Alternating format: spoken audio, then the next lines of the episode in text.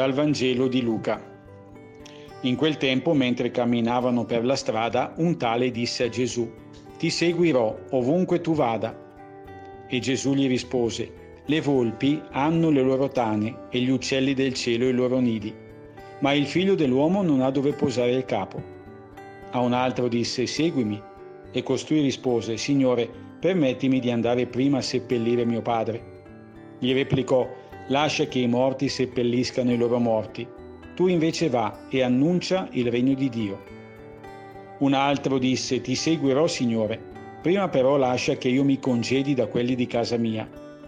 Ma Gesù gli rispose: «Nessuno che mette mano all'aratro e poi si volge indietro è adatto per il regno di Dio».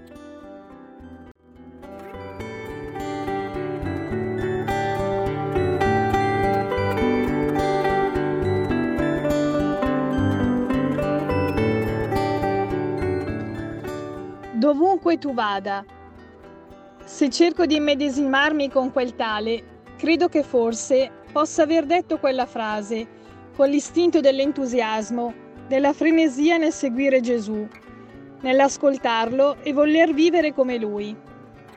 Ma poi sarà stato in grado davvero di mettere in pratica ciò che ha detto?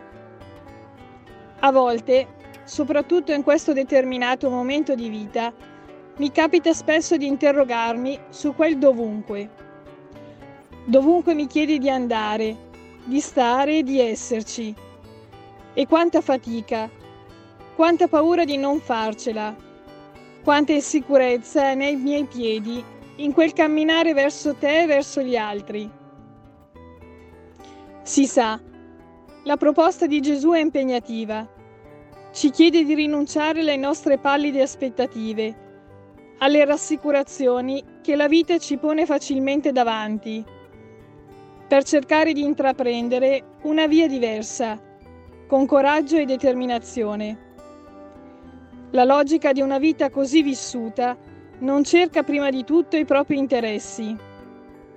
Infatti, è solo attraverso il donarsi pienamente, senza troppi ma e troppi se, che si diventa davvero persone autentiche, capaci di prontezza e decisione, nel momento in cui il suo amore ci domanda di essere accanto a chi è più fragile e bisognoso, proprio come ha fatto lui stesso.